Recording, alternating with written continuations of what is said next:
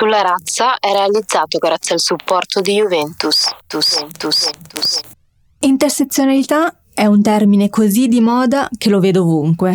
In ogni bio di Instagram che si rispetti si legge intersezionale. Ma sappiamo davvero che cosa significa, da dove viene e perché è così importante oggi parlare di intersezionalità? Così come di femminismo intersezionale. Ecco allora l'espressione di questa puntata, Intersectional Feminism. Noi siamo Maria Catena Mancuso, Nadeesha Uyangoda e Natasha Fernando. E questo è Sulla razza, la conversazione sulla questione razziale in Italia. B A M E, Colorism, Fair Skin, Privilege. Parole che non abbiamo ancora tradotto, parole che ci mancano. dodici parole, trenta minuti, due volte al mese. Sulla razza. Sulla razza. Sulla razza. Sulla razza.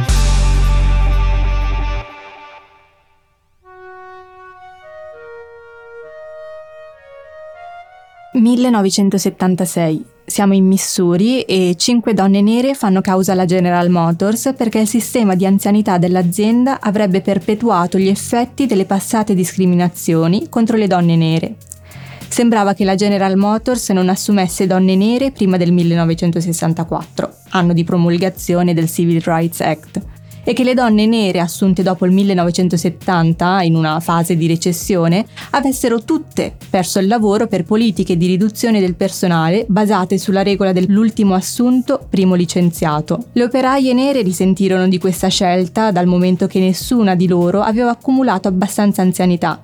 Invece le donne bianche e gli uomini neri rimasero in fabbrica. La corte rigettò quindi le accuse delle querelanti. Infatti la General Motors aveva assunto delle donne prima del sessantaquattro, anche se tutte bianche, quindi nessuna discriminazione di genere nelle politiche di anzianità, e aveva anche assunto degli uomini neri e quindi nessuna discriminazione su base razziale.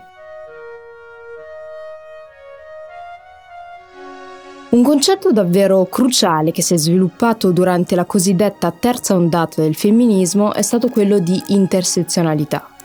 Ovviamente non è legato solo al femminismo e non spunta solo negli anni ottanta novanta, ma in divenire dai vari movimenti femministi sin dall'Ottocento. Come termine viene coniato da Kimberlé Crenshaw, che lo elabora tenendo conto appunto della storia femminista. Il caso della General Motors, che abbiamo chiamato in causa, è una delle tre sentenze analizzate da Crenshaw per ribadire che le corti americane non consideravano le donne nere come categoria a sé. Non trovavano quindi un rimedio alle discriminazioni che subivano in quanto donne e in quanto donne nere. Nelle motivazioni della sentenza, la Corte ha infatti sottolineato come le querelanti non siano riuscite a citare una sola sentenza da cui risulti che le donne nere siano una categoria meritevole di protezione. Chiaramente, si legge, hanno diritto a essere tutelate se hanno subito una discriminazione, ma non è possibile sommare tutele legali per creare una nuova super tutela. Dunque, continuano le motivazioni, il caso va esaminato sotto un profilo di discriminazione razziale, discriminazione di genere o una delle due, ma non una combinazione di entrambe. Con intersezionalità, Kimberlé Crenshaw spiega come non sia possibile enfatizzare un'identità al prezzo di un'altra. Spiega che in realtà non c'è una formula esatta per definire intersezionalità. Non è una teoria, ma la definisce come una metafora che aiuta a comprendere come molteplici forme di discriminazione e diseguaglianza sociali si sovrappongono, creando ostacoli che non possono essere compresi, risolti tramite modi di pensare convenzionali, con un problem solving incentrato sul razzismo o sul femminismo o sulle questioni L G B T Q plus e altro. Quindi è uno strumento che aiuta a capire come per esempio le donne afroamericane siano soggette a discriminazioni il sessanta per cento in più delle donne bianche negli Stati Uniti. Quindi non si tratta in quel caso solo di un problema di genere, ma anche di razza. L'articolo in cui Crenshaw introduce il termine è intitolato Mappare i margini, intersezionalità, identità politiche e violenza contro le donne di colore. Il titolo in realtà mi fa venire in mente il libro di un altro pilastro del femminismo nero, Elogio del margine e Scrivere al buio di Bell Hooks, recentemente ripubblicati per Tamu Edizioni in una traduzione di Maria Nadotti. E tra l'altro bell hooks è una delle attiviste più importanti in fatto di intersezionalità, visto che nei suoi testi esplora l'intersezione di razza, genere e classe. Tra i vari concetti da lei proposti c'è anche quello di oppositional gaze, che appunto si sovrappone a quello di male gaze in ambito cinematografico. Insomma, cerca di evidenziare come nei film americani non ci sia solo un problema di rappresentazione sessista di genere, ma anche un apparatus che rafforza la supremazia bianca. Le femministe bianche rimangono inconsapevoli di questa discriminazione. Inoltre si presentano come le prime promotrici del movimento femminista. Uno dei motivi per cui le donne bianche attive nel movimento femminista non erano disposte ad affrontare il razzismo era dovuto alla loro presuntuosa supposizione che la loro chiamata alla sorellanza fosse un gesto non razzista.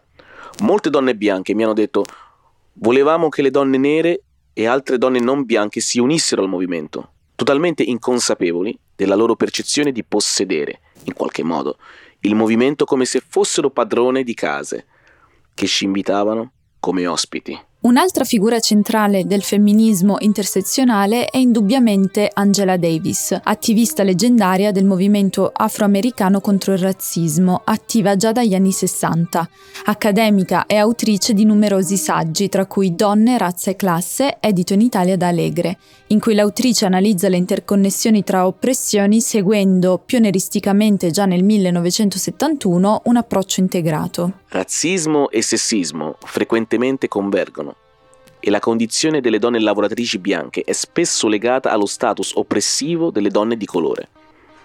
Pertanto le paghe ricevute dalle domestiche bianche sono sempre state fissate da criteri razzisti usati per calcolare le paghe delle servitrici nere. In questo testo, scritto in carcere, Davis ricostruisce rapporti tra il movimento suffragista, quindi quello nato alla fine dell'Ottocento per ottenere il diritto di voto per le donne, e quello abolizionista, vale a dire quello per porre fine alla schiavitù negli Stati Uniti. Rapporti contraddittori che vedono alternarsi episodi di sorellanza tra donne nere e bianche e altri di tensione in cui nel movimento femminista di quegli anni prevale un forte razzismo. Quando Downing mi chiede: vuoi che l'uomo di colore abbia i diritti elettivi prima delle donne? Io rispondo che sono contraria. Non affiderei a lui i miei diritti. Degradato e oppresso, il maschio nero sarebbe più dispotico se avesse il potere di quanto non siano i nostri dominatori sassoni. Se le donne dovrebbero essere ancora rappresentate dagli uomini, allora lasciamo che solo i più alti esemplari di mascolinità stiano ai vertici dello Stato. Sono le parole di Elizabeth Cady Stanton, figura guida dei primi movimenti femministi per l'emancipazione femminile negli Stati Uniti. Negli Stati Uniti, infatti, le prime campagne e proteste per il suffragio femminile sono iniziate proprio durante il movimento abolizionista e sono andate di pari passo con questo tipo di spirito rivoluzionario. In effetti, la Declaration of Sentiments, dichiarazione dei sentimenti, formulata nel milleottocentoquarantotto da Cady Stanton, appunto, al primo convegno femminista, sostenne i diritti innati delle donne, basandosi proprio sulla dichiarazione di indipendenza. Il testo fu sostenuto dagli attivisti abolizionisti Frederick Douglass e Sojourner Truth, che al convegno delle donne nel milleottocentocinquantuno in Ohio diede il discorso ormai famoso Ain't I a Woman, che poi ispirò anche il primo libro di bell hooks. Quell'uomo sta dicendo che le donne hanno bisogno di essere aiutate a salire su delle carrozze, a uscire dai fossati, per trovare un posto migliore dove vivere. Non mi ha aiutata mai nessuno a salire su una carrozza o a uscire dalle pozze di fango, e nessuno mi ha mai offerto un posto migliore. E non sono forse una donna? Guardatemi, guardate le mie braccia. Ho lavorato nelle piantagioni e ho coltivato i campi, mettendo il fieno nei fienili, e nessun uomo mi ha mai aiutata. E non sono forse una donna? Ho arato e piantato e raccolto in granai e nessun uomo potrebbe tenermi testa. Potrei lavorare e mangiare se avessi cibo a sufficienza quanto un uomo e sopportare anche la frusta. E non sono forse una donna. Ho dato alla luce tredici bambini e visto la maggior parte di loro essere venduta come schiava.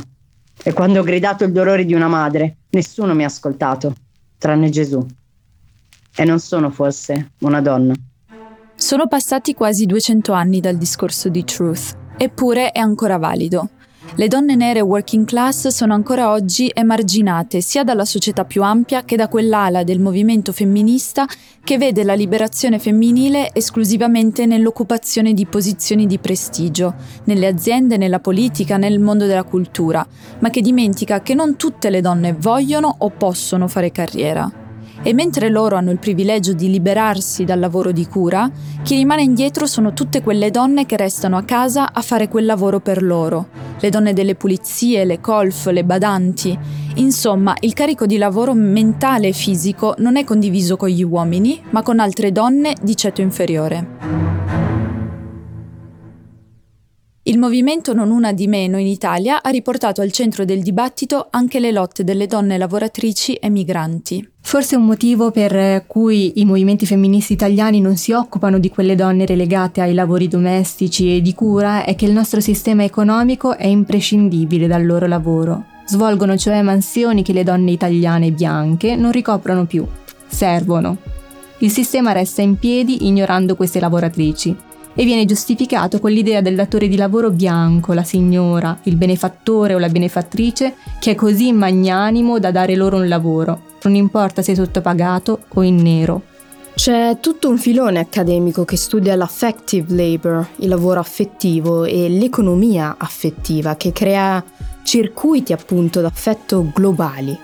Persone, molto spesso donne, che lasciano il proprio paese e le loro famiglie per poi retribuire quell'amore, quell'affetto altrove, in famiglie di paesi sviluppati dove la figura portante affettiva da sostituire è sempre quella della madre, che però giustamente deve lavorare. Molti sono gli articoli scritti sulle donne migranti, specie filippine, che sostituiscono la figura materna all'interno di famiglie bianche e ricche, assentandosi però dalla loro di famiglia, che sentono spesso a distanza tramite social media. La problematica delle donne di minoranza o di origine straniera impiegate in lavori di cura è emersa soprattutto nel corso della pandemia. Mentre il virus colpiva le donne nere, bianche e migranti, e molti continuavano a fare profitti sulla loro pelle nel silenzio, noi abbiamo urlato a gran voce che se il nostro lavoro è essenziale, essenziale è la nostra lotta.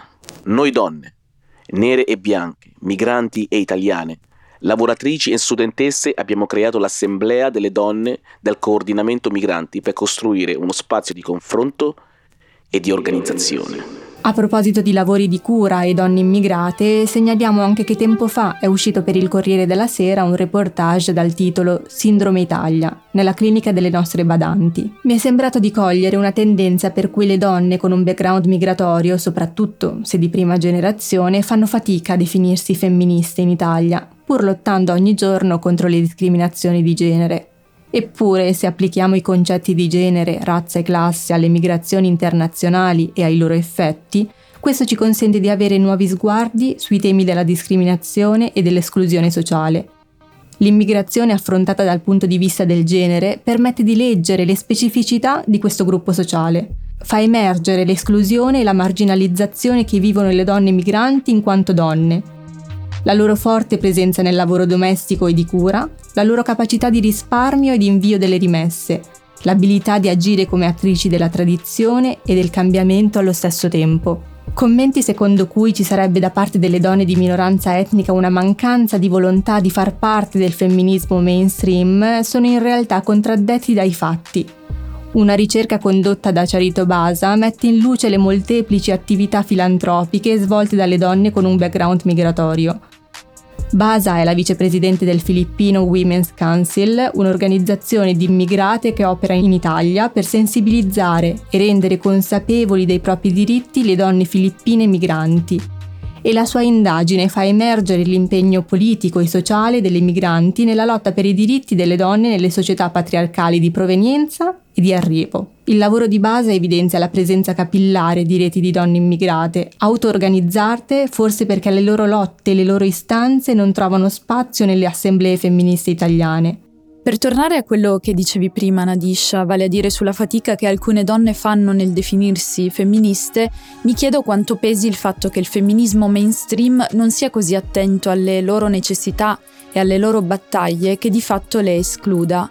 A me sembra che ci sia un pregiudizio diffuso tra alcune femministe che le donne di origine straniera, di ceto basso, anche le casalinghe a dire il vero, siano necessariamente ignoranti e sottomesse, magari anche troppo religiose o tradizionaliste, che non abbiano idee politiche, che facciano fatica a capire o ad accettare le istanze del femminismo e che in fondo il loro destino sia di essere vittime dei loro uomini, e non quello di cambiare le cose. Infatti le poche volte in cui si parla di loro ci sono spesso di mezzo fatti di cronaca, mentre non vengono raccontate le volte in cui si organizzano per ottenere più diritti sul posto di lavoro o creano reti di solidarietà. È come se il cambiamento potesse avvenire solo ai piani alti. Insomma, una visione non lontana da quelle delle suffragette di cui parlavamo all'inizio della puntata. E poi rimane sicuramente vero che fare attivismo per alcune è un privilegio. Quando devi faticare quindici ore al giorno tra lavoro salariato e lavoro di cura, non hai sempre tempo per assemblee e manifestazioni.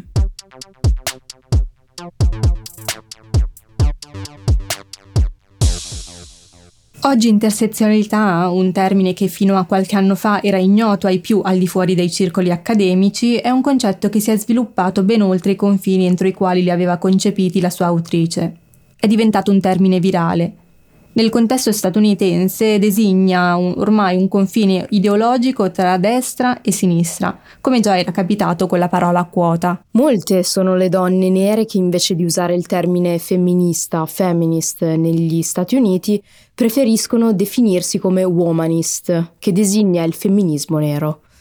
Questo termine è stato coniato da Alice Walker, che nella collezione di saggi In Search of Our Mother's Gardens, che avevamo già citato nella seconda puntata, definisce womanist come una donna che ama altre donne, in modo sessuale e non, apprezza e preferisce la cultura delle donne, la flessibilità del sentimento femminile, la loro forza. È impegnata per la sopravvivenza e interezza del genere umano, maschio e femmina. Una womanist sa la femminista come il viola alla lavanda. Qualcosa di simile lo dice anche bell hooks, e quando ha riportato le sue parole durante una tavola rotonda in una casa delle donne, un'ascoltatrice ha ribattuto dicendo che per lei il femminismo è solo la lotta delle donne per le donne, che in una prospettiva intersezionale mi sembra un pensiero un po' limitante. Eh, perché a questo punto poi entra in gioco la definizione di donna, che forse non è oggi la stessa di quando si gridava l'utero è mio e lo gestisco io. Lo ha ricordato un account Twitter in risposta a un tweet transfobico della scrittrice J K. Rowling. Non tutte le donne hanno le mestruazioni e non tutti quelli che le hanno sono donne. Ci sono molte ragazze, persone non binarie, ragazzi trans, uomini trans che hanno le mestruazioni. Ci rendiamo conto che il linguaggio che cambia è qualcosa di difficile a cui abituarsi. Se l'approccio intersezionale passa dalla razza e dal genere, il suo contrario interseca un mancato riconoscimento dell'uno e dell'altro. E in questo la Rowling è stata coerente, considerando che ha poi firmato, insieme ad un centinaio di altri intellettuali, la lettera di Harpers contro la cultura della cancellazione. Anche Chimamanda Ngozi Adichie ha avuto da ridire sull'esperienza transgender. In un'intervista ha sostenuto che il genere riguarda le esperienze, non l'anatomia, e una persona che ha vissuto come un uomo, con i privilegi concessi dalla società agli uomini, prima della transizione ha esperienze che non possono essere equiparate a quelle di una persona nata femmina. E anche qui i commenti di Adichie toccano appunto un argomento che divide profondamente il movimento femminista e l'approccio intersezionale, appunto su cosa significhi veramente l'essere donna. Ci sono poi delle studiose che cercano di sovvertire non soltanto il dualismo uomo-donna, ma anche quello umano-animale, utilizzando il metodo intersezionale e la teoria decoloniale per aggiungere al discorso anche l'oppressione di specie. Per chi volesse approfondire questo tema, rimando ad Afroismo di Afco e Silco.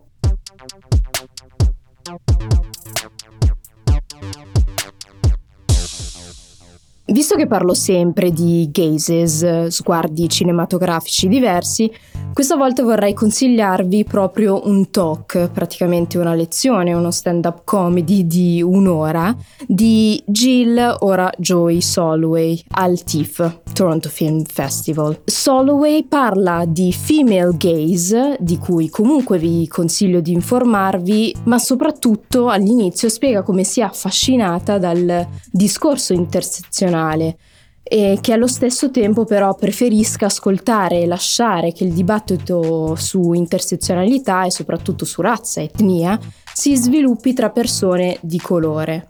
Grande lezione di apertura e umiltà, secondo me. Invece, per quanto riguarda il circuito di lavoro affettivo e il lavoro domestico, dovete assolutamente guardare il cortometraggio Loin de seizième, presente nel film collettivo Paris Je t'aime. Non vi spoilerò nulla, ma dico solo che per me a ogni visione seguono fiumi di lacrime perché ricorda tanto la mia mammina. Di libri consiglio All the Women Are White, All the Blacks Are Men, But Some of Us Are Brave, un'antologia menzionata dalla Crenshaw nella sua ricerca. Consiglio poi il tanto citato Elogio del margine e Scrivere al buio della altrettanto citata Bell Hooks, si tratta di una raccolta di saggi. Infine Donne, razza e classe di Angela Davis. In questa puntata abbiamo tradotto il termine intersezionalità, coniato da Crenshaw alla fine degli anni Ottanta e che lei definisce una metà che aiuta a comprendere come molteplici forme di discriminazione e diseguaglianza sociale si sovrappongano. Ci siamo concentrate sul femminismo intersezionale, che guarda alle interconnessioni tra diverse oppressioni, soprattutto quelle di genere, razza e classe, aiutandoci con le opere di Bell Hooks e Angela Davis. Abbiamo parlato del lavoro domestico e di cura, sempre più connotato dal punto di vista razziale e di genere, e infine abbiamo tradotto il termine womanism, il femminismo nero. E voi siete delle femministe intersezionali? In che modo lo siete? Fatecelo sapere con un audio sul nostro profilo Instagram o Twitter. Questa era l'undicesima puntata di Sulla Razza. Ci trovate su Twitter, Instagram e Facebook come chiocciola Sulla Razza. Potete anche iscrivervi alla nostra newsletter bimensile per contenuti extra. Questo episodio è stato scritto da Nadeesha Uyangoda, Natasha Fernando e Maria Catena Mancuso. Le citazioni sono lette da Mike Calandra Ciode. Illustrazioni di Valeria Virsinghe. Musiche e post-produzione di Francesco Fusaro. Sulla razza è prodotto da Under Media, grazie al supporto di Juventus. Ci trovate anche su Vice Italia con contenuti extra. Per tutto il resto, sulla razza punto it.